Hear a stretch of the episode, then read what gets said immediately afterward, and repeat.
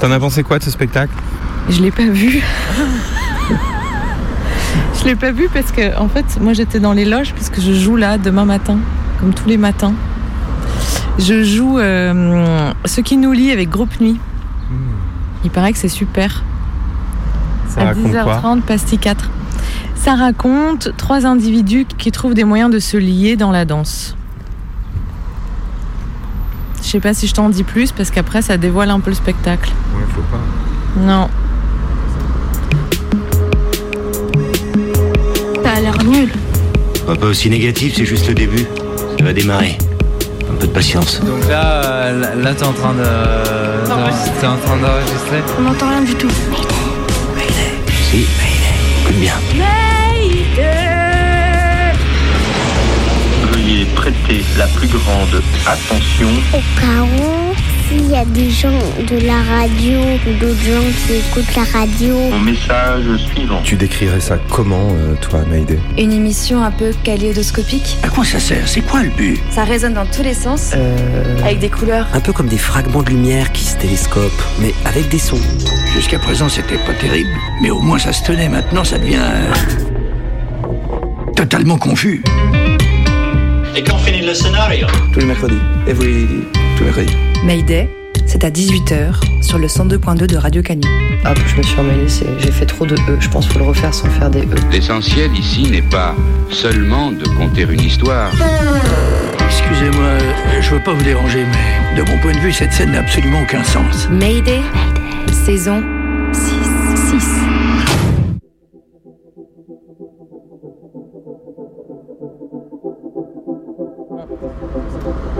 Ça peut être assez sensible, ça peut être assez cocasse. En tout cas, on s'ennuie jamais. C'est aussi assez sportif. C'est un petit peu loufoque en même temps. Il y a un peu de touche d'absurde. On se donne du temps, euh, on se libère pour aller euh, voir du cirque, des clowns, euh, du théâtre, des acrobates.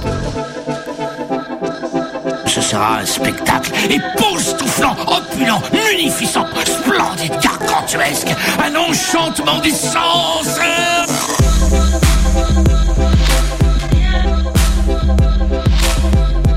Voilà, c'est de l'improvisation. euh, C'est ça, vas-y. Donne-toi un spectacle. on sait pas comment ça commence, on sait pas comment ça finit. euh, Ah, parce que c'est moi le spectacle Non, mais tu t'es regardé on fait confiance à la ville et aux pratiques de chacun chacune. Bien gagner ma vie en jonglant, c'est incroyable en fait. Moi, je me l'attendais pas du tout. Dans la rue, trapéziste, canard en plastique, comédienne et jongleur. Je travaille avec le feu parce que ça paye plus. En festival, à Aurillac ou à Chalon-sur-Saône. Ou alors au feu rouge de la montée Bonafou. ici c'est un très bon milieu de vie. hein, euh, voilà. Bah, il y a des cascades d'eau, des rochers, des plantes. euh, Il y a même des manèges pour euh, leur rappeler un petit peu la fête foraine. Voilà. Ce soir, on les rencontre. Elles, eux et leur public. On est quand même sur des directions essentiellement euh, masculines, plutôt de vieux, euh, plutôt de blancs, euh, plutôt avec une politique qui tend de plus en plus à droite, quoi. Jusqu'à 19h, Mayday explore une autre façon d'occuper la rue. Mais bon, euh, à raconter comme ça, le mieux c'est de venir voir. hein, euh, voilà.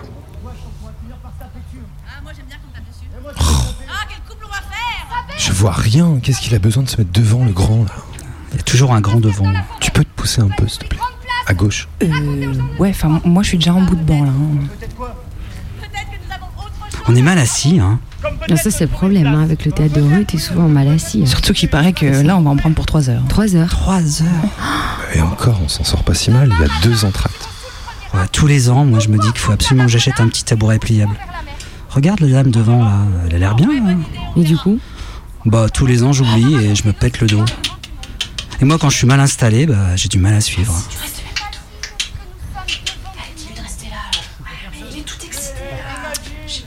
Ils sont un peu pénibles, non Les comédiens Non, pas les comédiens. Punk à chien derrière là. bah, ça. Ah oui, bah ça.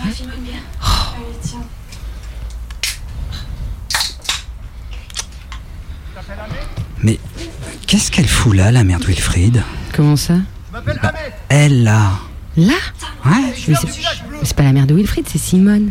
Bah, je t'assure, c'est la mère de Wilfried. hein. Mais non, mais oui, mais non, mais c'est dans l'épisode 1 ça. Je, je- je comprends pas. Mais c'est la même comédienne. C'est juste qu'elle joue un autre rôle. Ah d'accord, il joue plusieurs rôles. Bah oui, il y a des costumes, t'as vu, ils sont pas les mêmes. Bah non, je sais pas, je crois qu'il fait la saison de sa tante. Et là, euh, c'est qui lui? Bah, euh, lui, c'est le père de Wilfried. Ah bon? Mais je croyais qu'il était mort. Oui, mais toi, t'as vraiment rien suivi du tout. Je t'ai dit, quand je suis mal installé. Enfin, à ce point. Attends, tu crois que c'est dans le spectacle, l'hélico là? C'est vrai, on dirait qu'il vient vers nous. Ah non, il repart. Je sais pas, hein, moi j'avais vu un spectacle en 85 qui faisait voler des voitures. Mais, mais j'étais avec toi. Il y en avait qu'une de voiture, t'exagères. Je me souviens pas. Mais si, j'avais passé quelques jours avec toi là. euh, t'hab- T'habitais à Chalon à l'époque. Non, mais je me souvenais pas qu'il y avait qu'une voiture. Tu sais, des fois je mélange les spectacles, hein. franchement ça se ressemble un peu. Il y avait pas trop de texte d'ailleurs, avant dans les arts de la rue. Apparemment, on m'a dit que c'était ringard le texte. Après, euh, là, euh, ils se privent pas de parler en tout cas. Mais pourquoi ils sont pas amplifiés? On entendrait mieux quand même. Regarde là. Il force un peu, non? Il surjoue, non? Plutôt, reste là. Allez, bouge pas. Eh, tu te souviens quand la HK, elle coûtait 90 centimes? Oh non mais franchement, il pourrait pas aller plus loin pour picoler cela, c'est pénible à la fin. Pas possible. Chut On n'entend pas. Eh, vous êtes pas à la télé là oh. D'ailleurs, vous pouvez Eh, ça partir. va, les hein. bourgeois C'est ouvert. Non mais ça va, il joue assez fort. Hein. Et euh, d'ailleurs, ça crie parce que on n'entend que vous depuis tout à l'heure. Ouais, vous êtes pas à l'opéra hein Ouais Vous foutez quoi ici d'ailleurs? Non, et puis vous dérangez nos chiens, vous avez pas vu Ouais, vous dérangez les chiens.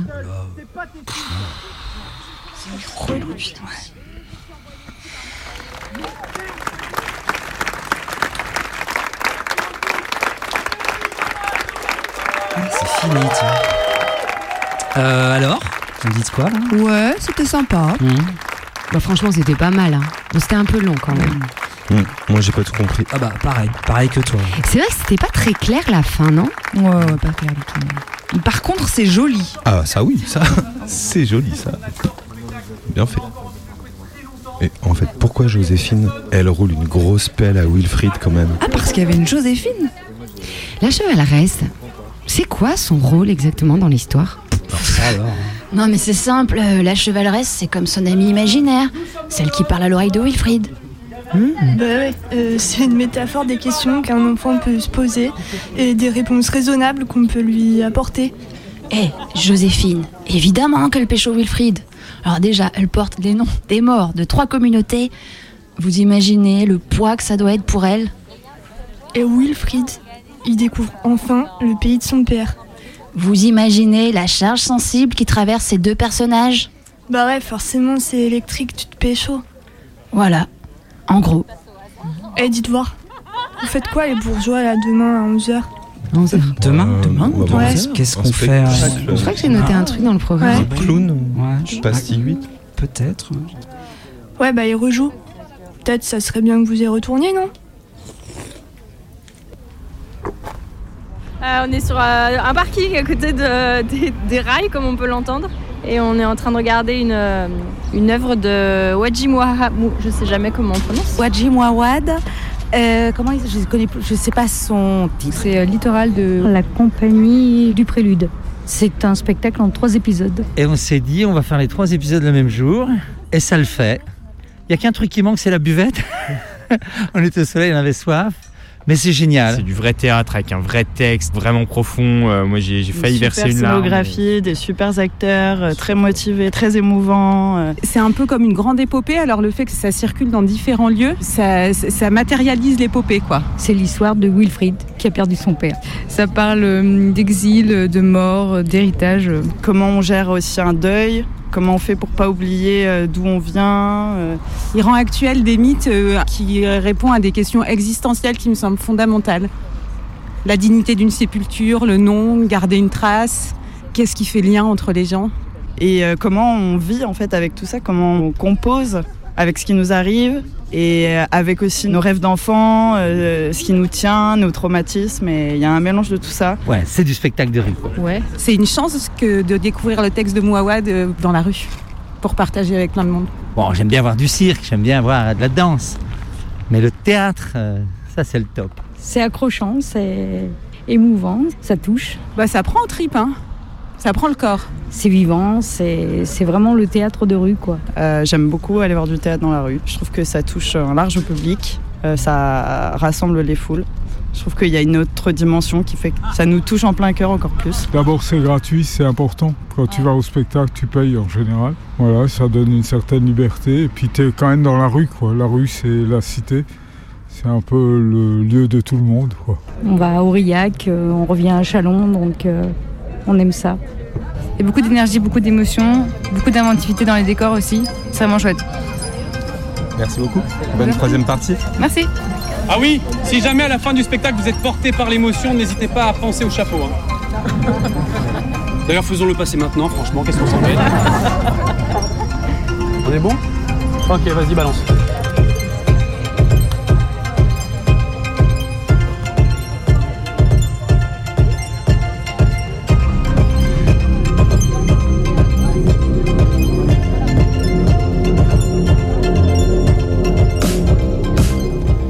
J'ai souvenir que je n'ai pas souvenir de spectacle de rue quand j'étais petit. À part le guitariste à la station de métro République en 2002, quand je passais pour aller à l'école, la musique c'était seulement en CD dans le salon ou dans la voiture. Mon père n'aime pas la masse, ne danse pas et aime bien rester chez lui. Alors il impose son style à la famille. Quand bien même ma mère, elle, adore chanter en public, danser en soirée et se faufiler dans la foule. Le cirque, c'est sous le chapiteau de la Villette que je le vois. Ça, mon père adore, je le leur remercie. Et c'est aussi le cirque à la télé que je le vois, dans l'émission Le plus grand cabaret du monde avec le bon vivant Patrick Sébastien. Ça, ma mère adore. Ma mère, qui adore sortir, mais qui n'a ni le capital culturel pour le faire seule, ni le soutien de son mari pour être accompagnée, nous apprend alors à faire le show à la maison. Déguisés, bariolés, surexcités, ma mère, ma sœur et moi, on joue la comédie dans un décor de jeu pour enfants, au grand plaisir de mon père qui n'aime pas quand on se chamaille, soi-disant.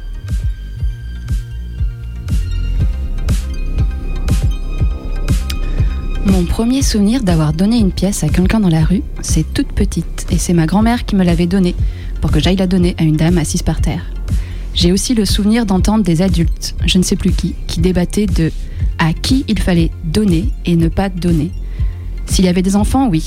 Ou alors il fallait que la personne fasse un effort, quelque chose pour gagner une pièce, jouer de l'harmonica ou du diabolo. À l'époque, moi, tous ces gens dans mon esprit semblaient former un tout un peu vague, de personnes qui avaient besoin de demander de l'argent dans la rue. Et quoi qu'ils fassent, je ne crois pas que ces gens-là étaient perçus comme des artistes de rue. Mes premiers souvenirs de spectacle de rue, c'est en 1998. J'ai 6 ans. On est en vacances en famille dans les Landes et on tombe complètement par hasard sur un festival de musique et d'art de rue, Musique à la rue. Je me rappelle d'un quintet de Nana Barré, les Castafiore Bazooka, qu'on avait adoré avec ma mère et ma sœur. Je me revois également rire, à gorge déployée, devant une pièce dont j'ai oublié le nom. Et avoir un peu peur aussi, le soir, au milieu de la foule, face à une sorte de clown à bascule. Peut-être la première fois j'avais 16 ans. C'était une sorte de clown, sans nez rouge. Il y avait une rose et peut-être une valise quand même. J'avais choisi pour ma spécialisation BAFA un stage art de rue. On avait pratiqué le cirque, on était allé en festival. Je voulais déjà faire des spectacles comme travail. Je ne sais pas comment ça a commencé à me prendre au corps, je ne sais plus si j'avais aimé. Depuis, j'ai joué dans des salles de théâtre, des MJC, des salles de fête, des EHPAD, des écoles, des prisons, sur des tournages, et puis de plus en plus dans l'espace public, au grand air, dans des lieux non dédiés, comme on dit dans le jargon. Là, dans la rue, parce que c'est quasi tout le temps gratuit, tu restes ou viens si t'as envie, et seulement si. Et toi, t'es dehors à travailler, à rencontrer d'une autre manière ton quotidien ou celui des autres, à voir et t'inscrire dans la rue une nouvelle fois, encore autrement, à l'occuper collectivement, le temps d'un ailleurs, sans oublier ici et maintenant, et tout ce que le théâtre ne change pas. Des fois, la technique s'apprête à s'arrêter. Et je m'y vois bien encore dans la rue, encore, aujourd'hui. Ça fait 15 ans que je sillonne la France avec les amis, les collègues que tu choisis, des milliers d'heures de camions pour des fêtes à la saucisse ou des programmations hors les murs des scènes nationales. J'ai pleuré, ri ou vomi en jouant, opéré une arcade en urgence, pris des lacrymos avec ma fille d'un mois. Travailler dans les arts de la rue, c'est aussi partir à 6 du mat, avoir une roue crevée, 4 heures de trajet, 4 heures de montage, 4 heures de spectacle, 4 heures de démontage. Subir des flics en pleine représentation qui interrompent tout en s'en foutant comme d'hab. Voir une enfant qui se lève en pleurs en train de se faire pipi dessus pendant que tu joues, tout arrêter, chercher ses parents en train de boire des coups au loin.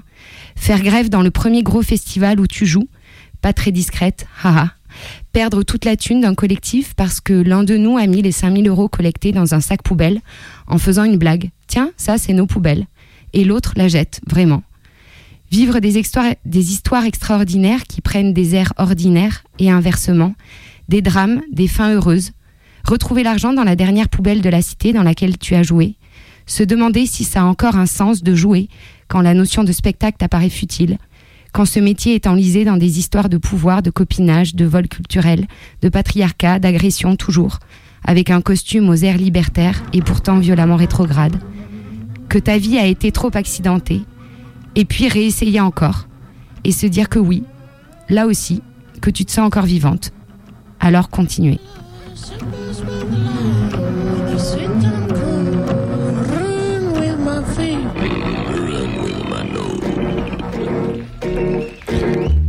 Vous êtes avec Mayday jusqu'à 19h sur Radio Canu. Gloire à l'art de rue.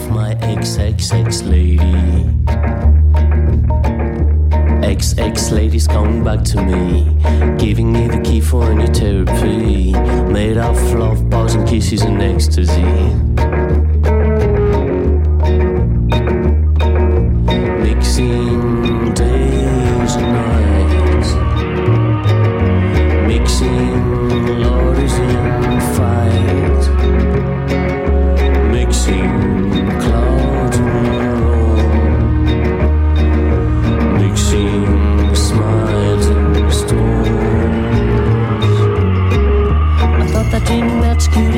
My soul, inventing new games and losing control. But hardest dreaming is hardest living. Seven days dreaming a dangerous game. Gone among those I've lost all my names. These beats are still fighting all around me. Seven days sleeping after the big storm. I thought I was dead, but I was in Rome. Dreaming of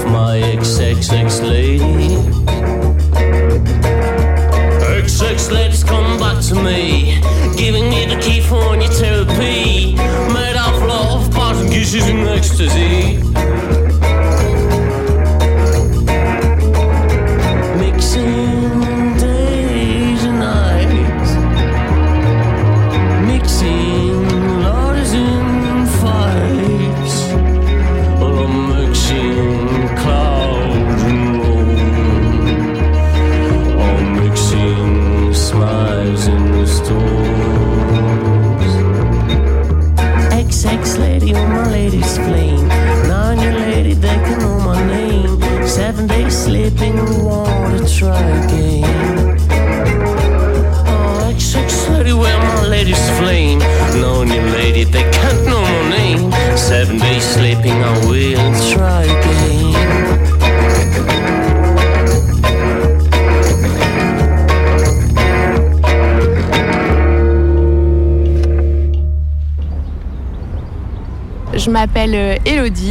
J'habite dans un petit village à une heure de Tours et j'ai une compagnie d'art de rue qui s'appelle Véhiculo Longo.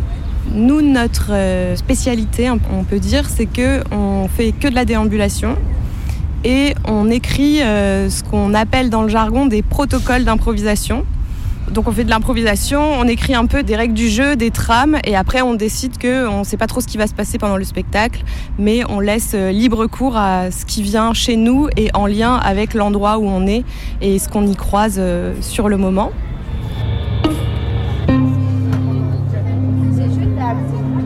C'est un peu moi qui suis la porteuse de projet. En gros, j'arrive avec euh, mon idée folle et puis je vais voir mes collègues qui sont trois gars. Je leur propose et à partir de là, ça devient un travail collectif, quoi. On est une compagnie avec euh, plusieurs euh, pratiques euh, dedans. On est plutôt des performeurs et performeuses. Il y a du texte, il y a beaucoup de corps, beaucoup d'engagement physique, Il y a du son souvent en live, alors du son qui est fabriqué aussi souvent à partir de la rue et de l'endroit où on est et qui est redistribué en direct. Et voilà, j'ai monté cette compagnie en 2010.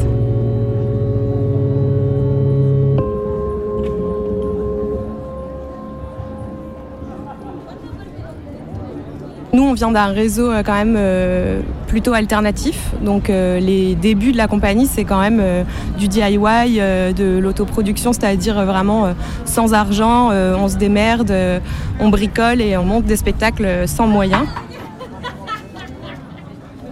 S'appelle monter une production, euh, ce qui vient après, c'est en fait euh, aller rencontrer un peu euh, des gens qui sont ou des financeurs potentiels, ou alors des structures culturelles ou des festivals qui vont, elles et eux, mettre ce qu'on appelle des coproductions, donc mettre un peu d'argent pour aider à la création du spectacle.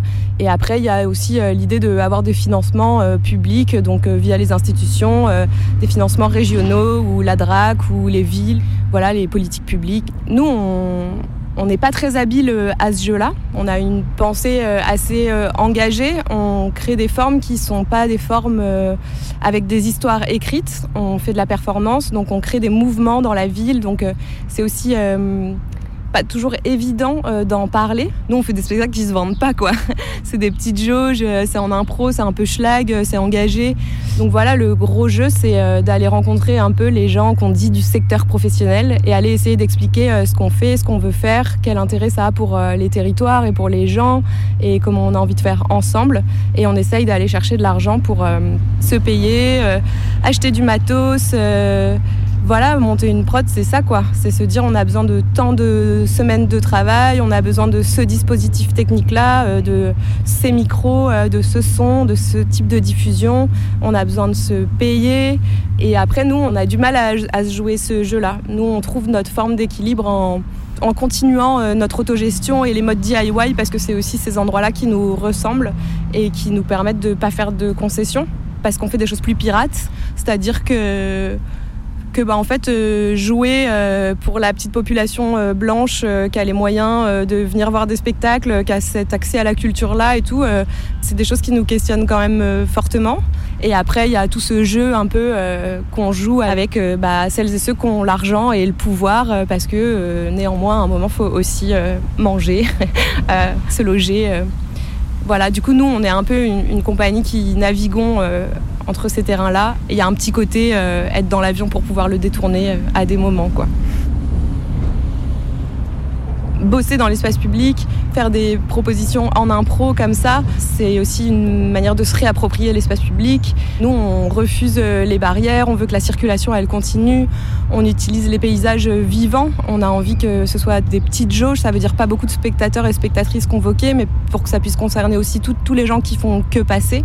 Et le fait de travailler en improvisation et in situ, c'est-à-dire en fonction des endroits dans lesquels on joue, ça fait aussi que, ben, clairement, euh, si tu joues en périphérie de la ville et que l'endroit il est un peu schlag et que c'est, bah, il y a des gens à la rue et tout, bah, notre proposition, elle va être aussi teintée de ça parce qu'en en fait, euh, on a envie d'être euh, honnête avec ce qui se joue et ce que ça nous fait d'être dans ces endroits. Alors que voilà, à d'autres moments, on va jouer dans des endroits aussi. euh, voilà, les petites rues pavées du centre-ville, ça va donner un autre caractère à notre proposition aussi. Et du coup, en fait, tout ça, j'ai l'impression que ça a l'air d'être des grosses contraintes pour pas mal de personnes qui programment des spectacles, alors que finalement, nous, on trouve que c'est potentiellement plus facile de le faire.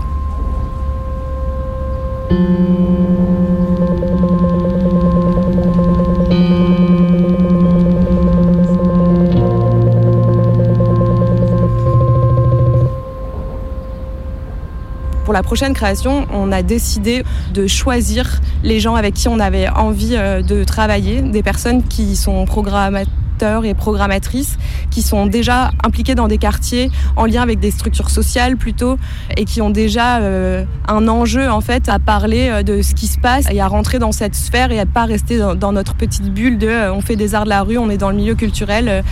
Du coup, on se tire un peu des balles dans le pied aussi à des moments parce que ça sous-entend qu'on va arrêter de discuter avec certains interlocuteurs et interlocutrices qui sont un peu tankés dans leur posture de pouvoir, de direction. Et en plus, moi, je suis directrice de ma structure et je suis une meuf. Donc voilà, hein, clairement, le sexisme ambiant, il est comme partout, quoi. La plupart des personnes, par exemple, qui sont ce qu'on appelle les chargés de diffusion, donc celles et ceux qui sont en charge de parler du spectacle pour essayer de vendre des dates, faire venir les professionnels pour qu'ils voient le spectacle et tout. Je pense qu'il y a, des chiffres au, pif, il y a 80% de meufs euh, qui font ça, en sachant que du coup il y a 80% de mecs qui sont directeurs de structure. Donc euh, en fait c'est hyper crade cette drague constante de viens voir ce que je fais, c'est super, euh, achète-moi, c'est toi qui as l'argent, je vais dire les bons mots, et tout ça dans un rapport genré abominable. Non, non, c'est. c'est vraiment pas agréable. et du coup, voilà, là aujourd'hui, on, veut plus draguer le professionnel. Nous, on. On sépare pas notre vie militante et politique de notre euh, pratique artistique parce que la pratique artistique c'est juste une excuse, un médium pour dire ce qu'on a à dire, mais que le fond c'est qu'est-ce qu'on vit dans la rue et, et qu'est-ce qu'on est en tant qu'individu dans cette société, euh, genre quand même profondément malade.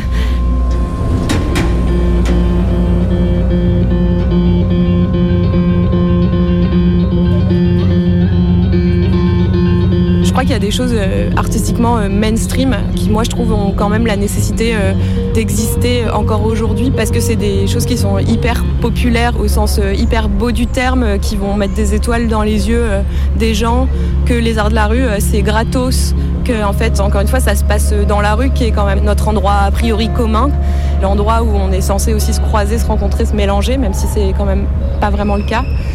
Et après, il y a aussi des vieilles compagnies qui, sous prétexte de leur notoriété, euh, continuent à faire euh, et à proposer des spectacles qui, moi, je trouve, sont problématiques dans la mixité, dans l'égalité. Euh, moi, je vais plus voir de spectacles avec 15 mecs au plateau. Et pareil, avec peut-être des questionnements euh, qui sont pas à la hauteur de ce que nous, on peut attendre aujourd'hui. que, par exemple, moi... une vanne sexiste ou raciste euh, sous prétexte que tu écris un spectacle et que tu veux faire marrer les gens. Moi, ça passe plus en fait. J'ai plus envie de laisser le bénéfice du doute à ces endroits-là. Du coup, plutôt je me barre ou plutôt ça me met en colère. Après, voilà, il y a des choses qui bougent, mais j'ai l'impression que ce dont nous, on a envie de s'éloigner, euh, c'est quand même ça, quoi. Je crois que nous, en tout cas, nous, euh, Véhiculo Longo, notre compagnie, avec euh, quelques autres compagnies dont on est assez proche, liées directement à des lieux euh, bah, comme la Méandre ici, je crois qu'on commence à se rendre compte qu'on crée à nous tous et toutes quand même un gros groupe, un gros réseau avec une force de frappe assez conséquente. Et du coup, je pense qu'on en est vraiment là, quoi. On en est à la charnière de ça. Après, j'ai l'impression que c'est du réseau interne, que ça concerne pas le milieu c'est encore le degré zéro, mais par exemple l'année dernière, on a monté un gros collectif à Aurillac de plein de compagnies. D'ailleurs, ça s'appelait l'association des compagnies qui s'aiment bien. Je crois qu'on a assumé cet entre-soi en fait pour aussi euh, assumer notre radicalité. Et c'est peut-être un peu anecdotique, mais euh, le samedi soir d'Aurillac, le dernier soir, on a pris un gros système son et on est parti en déambulation sauvage. Et on était des centaines de personnes. Et en fait, on a fait une grosse perf euh, ensemble avec du collage de 1000 j'accuse. On accusait un maximum de trucs, quoi. Je pense que ce genre de choses, enfin voilà, c'est une, réappropriation de l'espace public qui est forte. euh, tout le monde s'était mis à coller. Je crois qu'il y avait aussi un, moment karaoké. euh, on a foutu le sbeul, quoi, et on a repris l'espace public et c'était euh, hyper jouissif. Et ça avait du sens, quoi, à la fois dans la performance artistique, mais aussi dans dire, en fait, on est là et on veut s'emparer de tout avec tout le monde. Et en même temps, la discussion qu'on avait ce matin, euh, parce qu'on se demandait si on allait refaire une action un peu, un peu directe là euh, pendant Chalon, en fait, on se disait aussi euh, que nous, on n'a quand même pas la même identification que quand tu vis dans un quartier et que d'un coup, euh, il y a, euh, je sais pas, des centaines de keufs euh, qui arrivent quand tu organises une free party où c'est hyper identifié ou des trucs comme ça. Nous, quand même, euh, on fait du théâtre de rue. Donc, euh, j'ai l'impression aussi que quand on mène des actions directes comme ça, potentiellement, on risque quand même moins et que euh, c'est pas tout de suite euh, les forces armées euh, qui arrivent et qui vont tout de suite nous latter la gueule, je crois qu'on a quand même ces temps de négociation qui sont possibles et on, est des artistes. Enfin, il y a un petit côté aussi euh, bourgeois à tout ça finalement.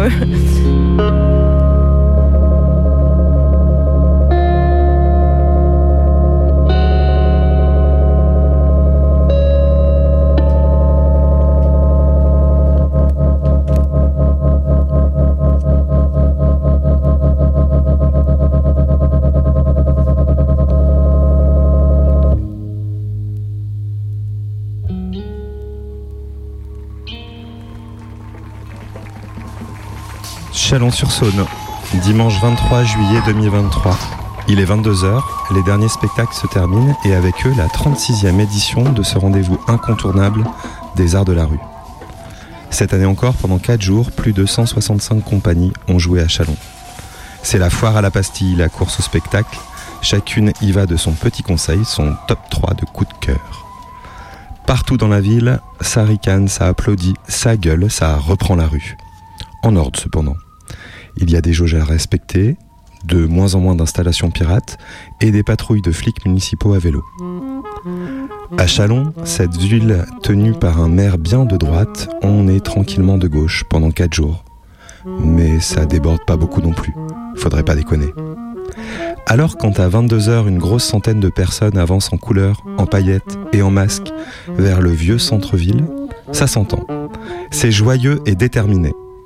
Sur les murs de la ville, des tags fleurissent à la mémoire de Naël, assassiné par la police un mois plus tôt à Nanterre. Des collages aussi, nombreux, jolis, en soutien au soulèvement de la terre menacé de dissolution. Pendant ce temps-là, un caddie sert de bar et distribue du punch dans le cortège qui sillonne les petites rues du centre-ville. Et puis évidemment, quand il se passe quelque chose de pas prévu dans la rue, la maréchaussée s'en mêle. Rapidement, une altercation a lieu. Un colleur se fait attraper par la municipale, le cortège parvient à le libérer, et les flics sortent les gazeuses manuelles. La rue devient irrespirable, la fête est finie. Enfin, momentanément. On se réagrège sur les quais de Saône, le char musical emmène avec lui les derniers festivaliers et festivalières et s'installe dans un parc resté ouvert pour la nuit qui servira de lieu d'after pour plusieurs centaines de personnes.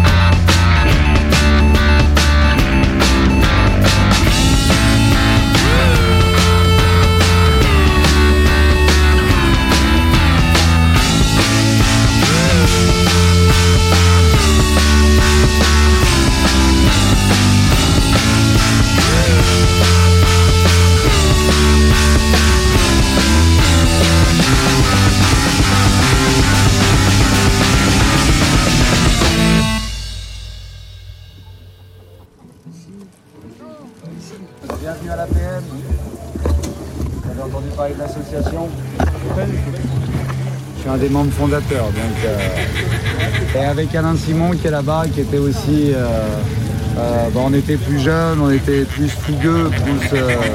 on faisait un peu les cons, quoi, hein, comme on dit. Moi, c'est François. Je fais partie de l'association Plastique et Nature, qui était anciennement le FLCP, le Fonds de libération des canards en plastique. Alors, pas très connu, hein, moins connu que le fameux FLNJ, qu'on a sans doute aussi influencé, parce qu'on est, on est arrivé avant eux, qui est le Fonds de libération des nains de jardin. Nous, on travaille plutôt avec les canards en plastique de fête foraine. Ça a commencé en 80. Bernard. C'était en 95 que ça a commencé? 95. On subtilise les canards de fête foraine dans les fêtes foraines. 33 canards, pas grand monde, hein, mais euh, une bonne rigolade. Et puis petit à petit, on y a pris goût et on a fait plusieurs lâchers de canards. Jusque dans les années 2000, je vais dire que jusque dans ces années-là, ça pose pas trop de soucis.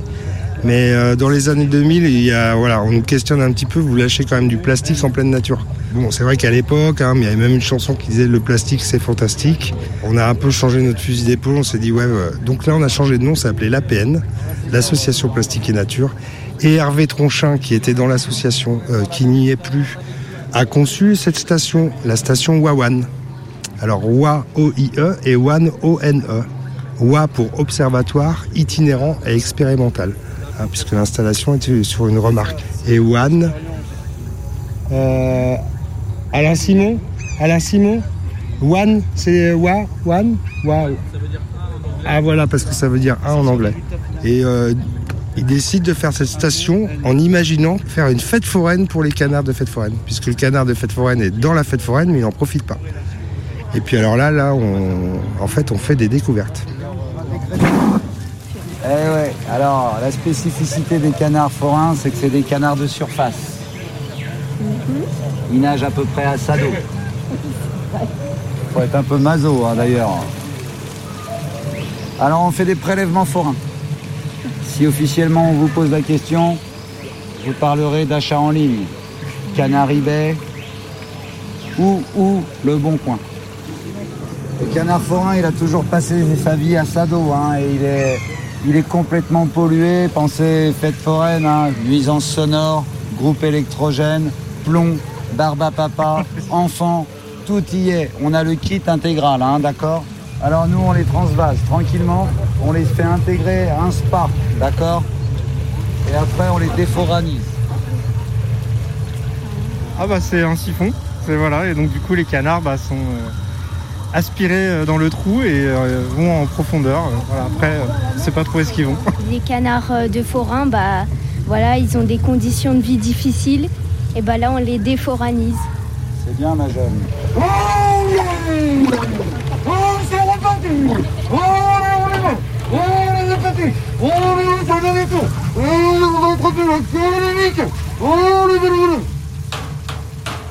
Toute cette première, première zone là, ça s'appelle le, Reset Park.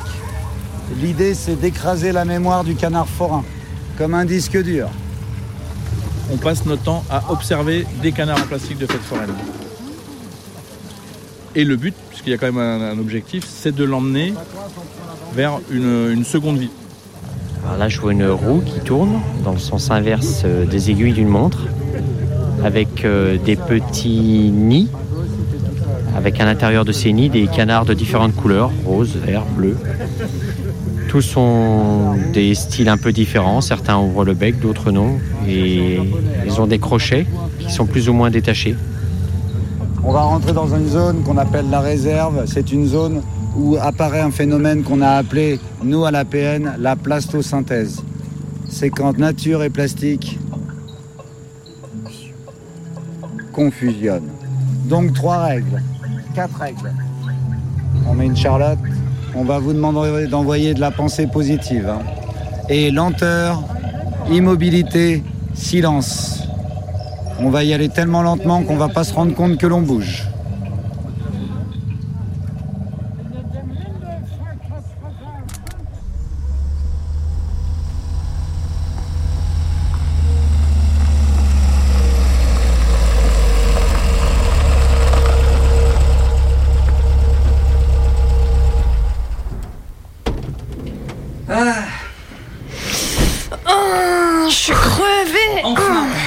Là faut que je marche un peu là. C'était interminable cette route. GPS. Quelqu'un a de l'eau encore hein? Non, j'en ai plus du tout. Moi, j'ai ma gourde qui est vite. Là, là-bas, t'as une fontaine. Ah, merci. ouais. Il y a une odeur chelou, non? Bon, euh, où est-ce qu'on joue alors? Alors là. Bah euh, ici, je crois, on avait rendez-vous sur l'espace de jeu. Ici? Ah, c'est pas si grand. Hein. Euh, on se met comment? Puis il nous avait pas dit qu'il laissait les décos de Noël toute l'année.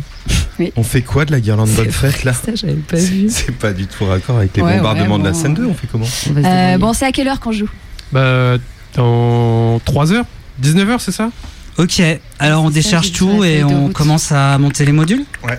Et euh, le Dirtech, quelqu'un l'a eu Ouais, ouais, il arrive, mais vu l'heure, on l'attend pas. hein. Ok.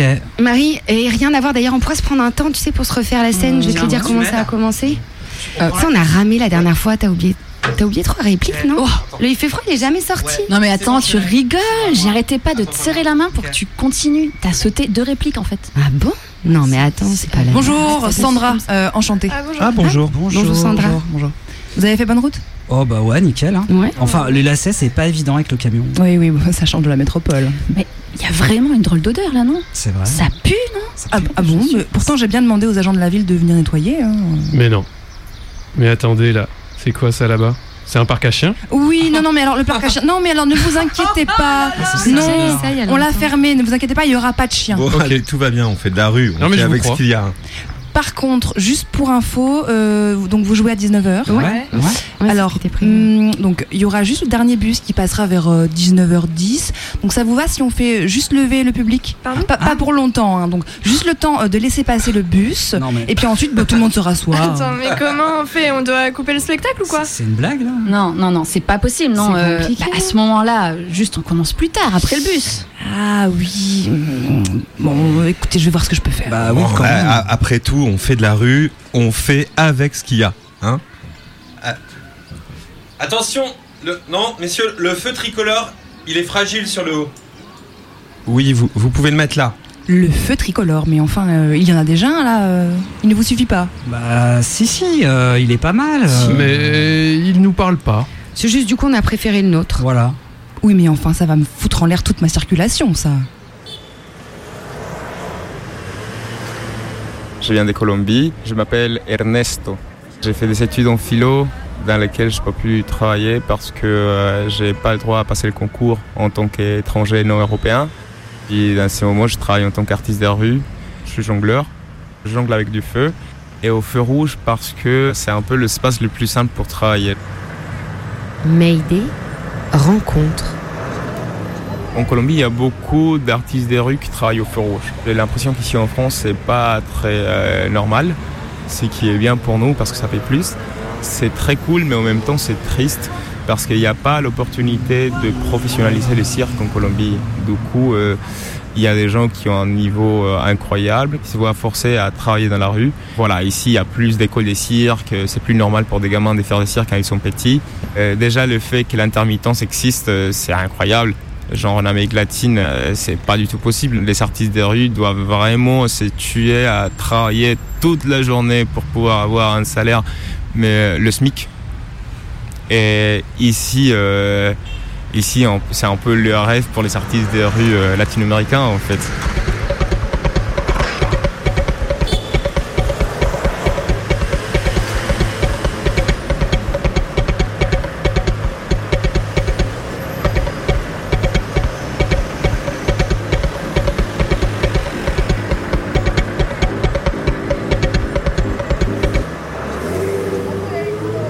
Je pense qu'il y a, en tant que jongleur, trois espaces dans la rue où on peut jongler. Donc soit au feu rouge, tu te mets en face des voitures, tu fais un spectacle de 50 secondes, c'est-à-dire le public il vient vers toi et les voitures partent. L'autre contexte où on peut travailler, c'est aussi faire les terrasses. Et c'est un peu la même logique, dans le sens où le public il est là, et on arrive, on fait un petit spectacle, on finit, et après on va et on fait une autre terrasse. Là, dans ce moment, j'ai fait les deux. Quand il y a plus de monde pour faire les terrasses ou des copains, bah, on va et on fait le tour de la ville. Euh, Mais au feu, c'est, euh, ça enchaîne. C'est plus facile de gagner de l'argent. Et après, l'autre espace, le troisième, c'est de faire carrément le spectacle. Et là, ça demande plus de travail et euh, ça me fait peur parce que voilà, il faut vraiment arriver à la place et d'appeler les gens. Du coup, c'est pas toi qui vas vers les gens, c'est les gens qui doivent venir vers toi, où je dois avoir genre l'habilité pour euh, les faire rester au moins entre 15 et 20 minutes. Du coup, il faut être drôle. Du coup, il faut faire des blagues, il faut prendre quelqu'un du public, interagir avec le public, et ça, j'ai du mal. Par rapport aux sensations, je pense que c'est très variable parce qu'il y a des jours où je me sens très bien euh, quand je jongle au feu rouge et je profite, où je mets de la musique et j'essaye de danser en même temps. euh, Et il y a d'autres jours où euh, c'est moins facile. Ça dépend aussi de si les gens commencent à payer ou pas. Il y a personne qui paye, du coup la morale elle baisse. Mais j'adore ce que j'ai fait. Ce qui est bien, c'est qu'on gagne bien sa vie, on ne travaille pas beaucoup. On n'a pas de chef, on peut choisir un peu ses propres horaires. Donc moi, je travaille 5 jours par semaine, 3 heures par jour, si la météo euh, le permet. Je commence à travailler à 17h, je finis à 20h parce qu'il y a un monsieur qui fait la manche au feu rouge où je travaille. Et du coup, je ne peux pas travailler en même temps que lui parce qu'il y a déjà eu des soucis. Il est très gentil, mais euh, il y a quand même une sorte de mafia derrière. Après, on est arrivé à un accord avec lui par à 17h et à 17h, nous, on peut commencer à travailler. Je suis pas hyper fan de jongler avec du feu, même si euh, c'est plus esthétique, je trouve. Et aussi, il y a ces côtés euh, dangereux qui euh, animent les gens et qui disent Oh, comment c'est possible, etc. Mais c'est très fatigant. C'est très fatigant parce qu'on doit rester au moins 3 heures quand on fait le feu rouge. La première chose qu'on fait quand on arrive à un feu rouge qu'on ne connaît pas, c'est savoir combien de secondes il dure. Il y a, y a un timing très, très précis. Et du coup, s'il dure plus d'une minute, ça va. C'est-à-dire qu'on peut faire une routine de 50 secondes et avoir 15 secondes pour demander de l'argent. Moi, ce qui est particulier euh, avec les torches, c'est que j'ai un gobelet rempli de pétrole en bas. Et du coup, je dois mettre du pétrole euh, dans les torches, allumer, demander de l'argent, retourner en courant et au feu rouge pour pouvoir avoir le temps de remettre du pétrole, allumer et, et partir. Après, quand les voitures arrivent en retard, on doit faire plus court en fait. Donc on fait une petite routine, on enlève des tricks.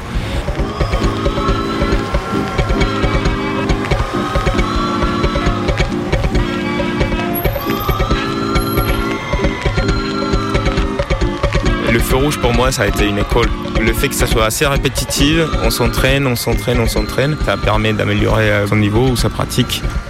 Il y a des artistes des rues qui ont un niveau très fort et qui n'ont jamais fait une école, une formation.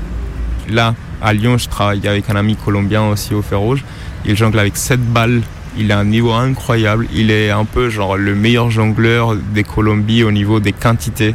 Et lui, il a commencé à faire le feu rouge quand il avait 12-13 ans. Il faisait juste les trois, les balles euh, basiques. Et, euh, et c'est dans le feu rouge qu'il a appris à jongler avec cette balle. C'est aussi euh, euh, une sorte de communauté. On retrouve d'autres jongleurs qui font le feu rouge et qui vont apprendre des figures, où on le fait à plusieurs personnes.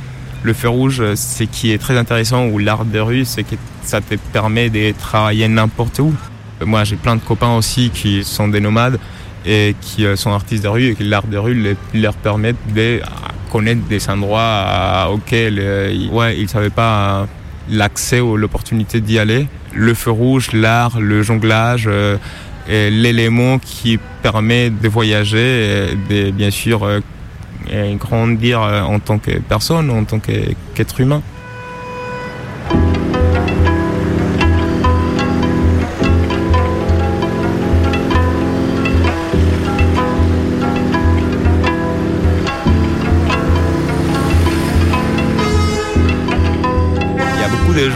Aiment bien, mais il y a un peu de tout aussi. Il y a aussi des cas où euh, des gens, euh, je sais pas si dire des droites, mais surtout dans une voiture de luxe, euh, ils vont même pas te regarder euh, ou ils vont monter la vitre parce qu'ils ont peur de toi. Il y a des gens qui euh, qui comprennent pas en fait ce qu'on fait et qui vont te dire trouve un travail ou je connais dans une boulangerie, ils cherchent quelqu'un et que euh, il faut vraiment avoir un boulot normal, travailler 8 heures par jour pour être une bonne personne ou une personne acceptable pour la société.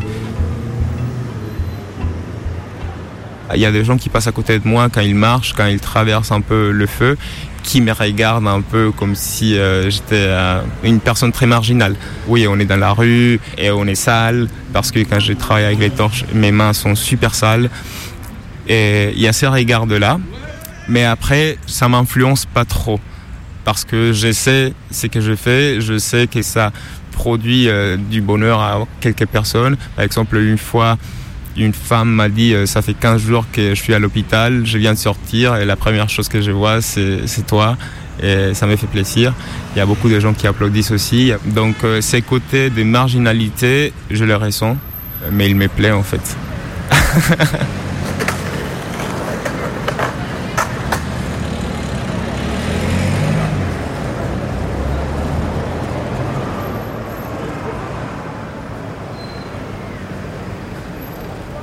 Quand on pense jonglerie, acrobatie, musique, théâtre, hommes, statues, dressage d'animaux, sculpture de ballons, clown, mime, contorsion, art de l'évasion, danse, cracheur de feu, puce savante, magie, avaleur de sabre, marionnette, mais aussi quand on pense performance, slam, graffiti et collage, on se demande bien ce qu'il peut y avoir de commun à tous ces saltimbanques, ces débutants et ces charlatans. Il y a en effet plein de façons d'utiliser la rue pour en faire un support esthétique, au point qu'il est difficile d'y trouver un mouvement d'ensemble. Et pourtant, aujourd'hui, les arts de la rue sont souvent vus comme un truc de gauchiste, de pauvre ou de plouc. C'est avec ce regard que les maires, les maires conservateurs de Tours, en succession dans les années 90, ont laissé mourir un festival d'art de rue, tout en reconnaissant que les spectacles étaient super. Par la foule qu'ils convient et par l'expérience commune qu'ils proposent, les arts de la rue ont bien quelque chose de démocratique. En plus, c'est gratuit, comme on dit, mais à condition que les institutions publiques subventionnent et que la compagnie n'ait pas besoin de demander un prix libre au chapeau. Et puis la rue, c'est l'espace par excellence de l'expression des contestations, des changements politiques. C'est justement par refus des salles fermées ou dans un effort de légitimation que les artistes de rue ont pris la rue. Au niveau économique, la forme collective du travail en troupe, en compagnie, déroge à l'isolement du travail par le salariat. Il faut aussi se rappeler que historiquement, le théâtre de rue s'est développé dans les années 68 en dialogue avec le spectacle d'intervention, la gîte propre et les balles folk, qui tous cherchent à faire passer un message progressiste. Mais l'idée qu'on se fait des arts de rue comme étant démocratiques par nature, est-ce que c'est pas un mythe au final? Depuis les années 80, les arts de rue se sont professionnalisés et étatisés avec la promotion du statut d'intermittent, avec la création d'un centre national des arts de la rue, avec le regroupement d'une fédération des artistes de rue. Désormais, les pouvoirs publics, comme les mairies ou les départements, savent très bien se servir des arts de rue comme d'un équipement parmi d'autres, c'est-à-dire un instrument de gouvernement des humains et des biens. Ils servent à offrir un moyen d'expression aux groupes défavorisés pour canaliser le mécontentement social, à renforcer la cohésion sociale dans une expérience sensible commune et à contredire la morosité ambiante des crises économiques à répétition. Comme disait le consul César, il faut du pain et des jeux pour contenter le peuple. Le philosophe Guy Debord, lui, parlait de société de spectacle, un rapport social entre des personnes vivant au milieu des, des marchandises, rapport social médiatisé par des images. Alors, même si c'est bien joli les arts de la rue et qu'en plus c'est gratuit, ça reste le parent pauvre des politiques culturelles. Si on additionne, l'ensemble des subventions allouées aux 11 centres d'art de rue est inférieur au budget donné à la plus petite scène nationale de théâtre en salle. D'autant plus quand on pense que beaucoup de spectacles de rue paradoxalement privatisent l'espace public avec leurs grands décors et leurs barrières symboliques. Alors on peut se dire que l'insistance sur le côté populaire des arts de rue sert à l'État paternaliste pour nourrir le mythe démocratique de notre société. C'est notamment pour ça que les gens qui participent aux arts de rue n'en font pas un paradis perdu, mais encore un terrain de bataille, où la domination économique et les oppressions sociales doivent, là encore, être combattues.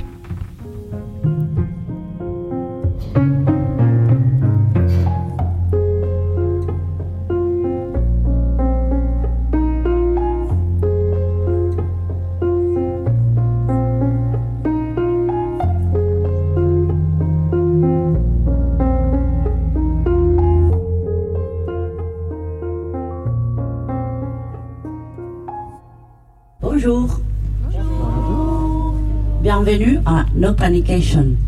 Moi, c'est Viola. À ma droite, c'est Sandra.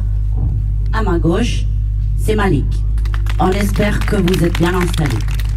Quelques consignes de sécurité avant de commencer. Si vous devez vous déplacer pendant le spectacle, on vous demande de rouler, ramper jusqu'à l'extérieur. Bulletin météo du jour ici à Strasbourg. 22 degrés, ciel couvert, avec possibilité des éclaircies. Bonne sieste. Notre spectacle, c'est un trapèze sieste où le public euh, s'allonge en dessous. Moi, c'est Sandra. J'habite à Bruxelles, mais je suis suédoise, autrichienne. Viola, elle est italienne. Mali qui vient du Gers. Et là, ça fait euh, trois ans qu'on joue avec et presque six ans qu'on travaille dessus. Et euh, c'est notre dernier été. J'ai commencé à 10 ans, après avoir vu un spectacle de Cirque du Soleil, et j'ai vu la trapéziste. Je suis amoureuse de elle. C'était la première fois que j'ai vu du cirque. C'est ma grand-mère qui m'a amenée en Autriche. Trop beau cadeau. Et euh, après, je me suis retrouvée à faire euh, une école prépa, puis euh, une école autre. Et le trapèze était toujours la grée trop occupée. On ne pouvait jamais faire, donc je crois que ça crée une frustration que j'avais très très très envie de faire. C'est rigolo parce qu'au début, je sentais que j'étais comme sur des nuages roses. Et il y a des moments où je retrouve cette sensation-là. Des fois, c'est du travail et c'est dur et ça fait mal. Genre ce matin à 9h, c'est dur le trapèze. Mais il y a des moments où tu as aussi le petit vent, le soleil, et là, là, tu voles. Moi, je, je vole.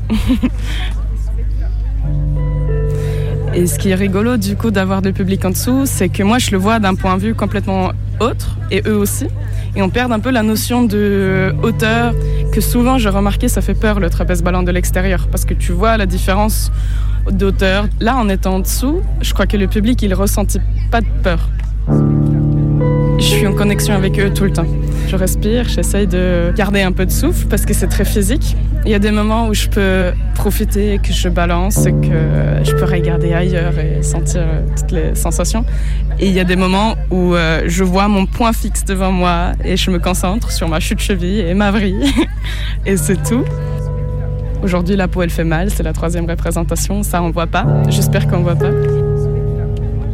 Et euh, je crois qu'à la radio aussi, ce qu'on sent pas, c'est le pulse, l'énergie que ça donne. Moi, je déborde en énergie et je crois que les gens qui partent aussi, ils sont, ils sont remplis de quelque chose. Et ça, c'est pour ça que je fais ça, je crois. Quand il y a des gens qui viennent qui, pour la première fois, voir le trapèze ballon et les enfants qui disent qu'ils ont envie de faire ça, ça, ça me touche beaucoup, beaucoup.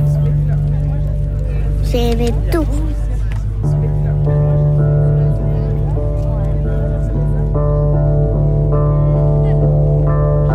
No Panication touche à sa fin. On espère que vous avez passé un agréable moment et restez allongés encore quelques instants et profitez-en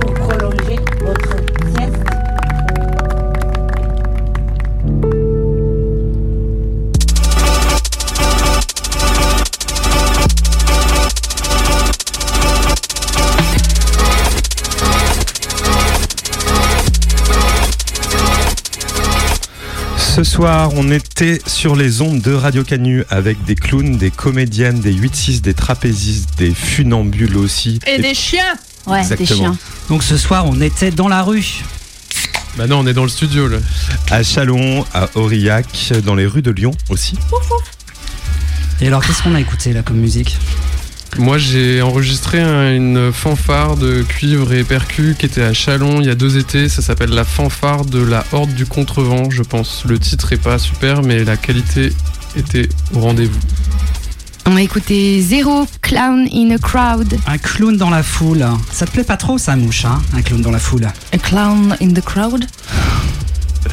On a aussi écouté Fantasio, un chanteur formidable qui chante en plein de langues et qui joue aussi dans des spectacles d'art de rue. Et on pourrait faire une émission de radio dans la rue, non? Ça pourrait être bien Ouais, ouais, ouais, on va faire ça prochainement même, paraît-il. On sait pas exactement si c'est dans la rue ou pas, mais ça va être formidable et ce sera avec la Méandre à Chalon-sur-Saône. Mais il va nous falloir des chiens. Et ce sera quelle date? Le bah, samedi ou le dimanche Ça, on sait pas encore, on va voir. Le week-end du 14 octobre. Et la semaine prochaine, qu'est-ce qu'on fait, Mouche? La semaine prochaine, je crois qu'on parlera musique. Et oui, on va dans l'atelier d'un luthier qui invente et fabrique des instruments à cordes. Le frigo, le meilleur reporter musical de Lyon. Une émission entière consacrée à un luthier ami. Il fallait oser le frigo. Allez, il est 19h02. C'est Canu Info. Sur la plus rebelle des radios. À la semaine pro. Salut tout le monde.